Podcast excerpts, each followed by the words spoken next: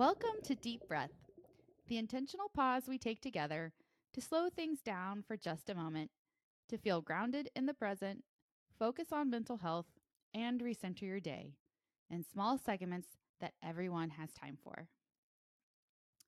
Well, I'm Sarah, and I'm back with you again today, and I'm so glad to be here. Let's start off with a nice deep breath where we practice our inhale and then a longer exhale. Last time we practiced box breathing, which is one of my favorites, so let's go do that again. We're going to inhale for 4 seconds, hold for 4 seconds, exhale for 4 seconds, and then hold for 4 seconds before we take our next inhale. So here we go. We're going to inhale for 1, 2, 3, 4, hold, 2, 3, 4, exhale, 2, 3, 4, and hold, 2, 3, 4. Let's do it one more time.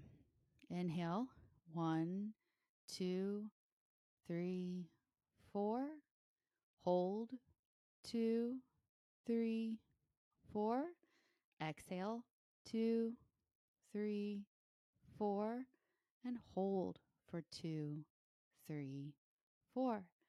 Fantastic.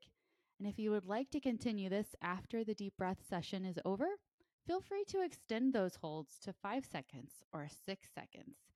Maybe you get a little bit crazy and you go for 8. Nothing is stopping you. You'll be impressed, actually, as to how deep your breath can get. I have learned that I can exhale quite a bit, and if I could put it on my resume, I would. So the thing I wanted to talk about today comes from Sharon Martin. She's a licensed clinical social worker, and we reference her quite often in our social media and on our regular podcasts episodes, really. She posted this at the end of July, and I think it is brilliant, and I want to share it with you. It's about things that can be equally true. You are resilient and need a break. You gave your all and need to back out. You are independent and still need others. You were sure and things changed. You are kind and have boundaries. Others have it worse, and your pain is valid. You did your best, and now you know more.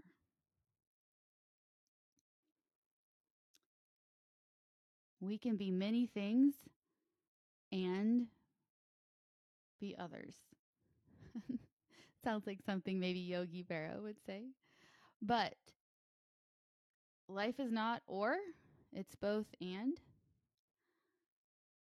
That is something one of my very first therapists taught me about both and.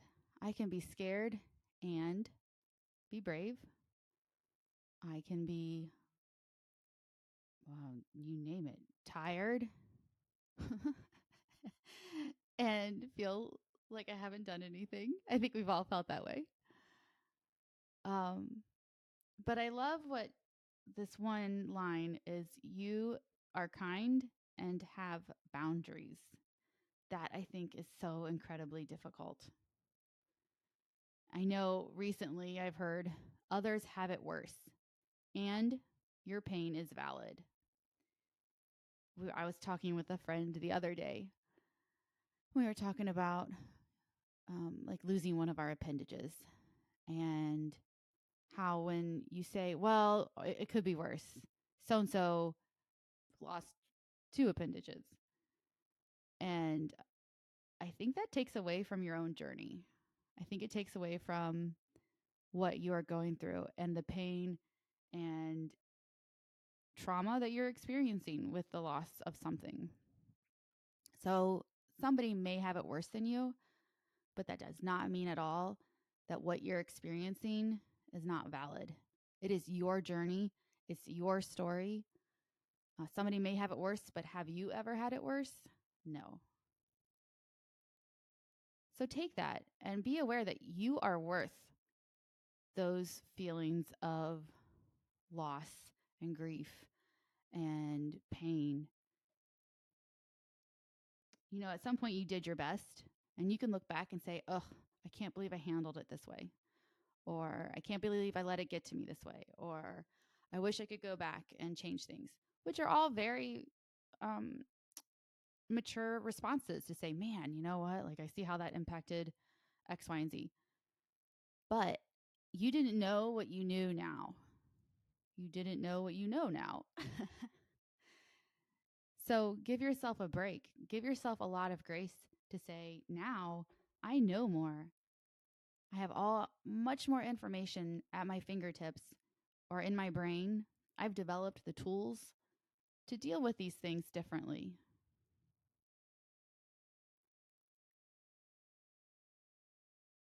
I like also what she says about you are resilient and need a break. You can be strong and need to take care of yourself. My thing is, I'm independent and I don't want to need others, but I do. I need those connections. I need to ask for help. We are meant for connection. And that is a very difficult one for me to do. I'm scared if I ask for help, I'll be judged. So what I've been trying to do recently is to step outside my bubble of protection that, you know, I created for very valid reasons. But now I'm in a place where I understand the need for vulnerability and the need to ask for help. So I'm making it a project of mine to see the areas and ways in which I don't have to go it alone. If you would like to see these and many other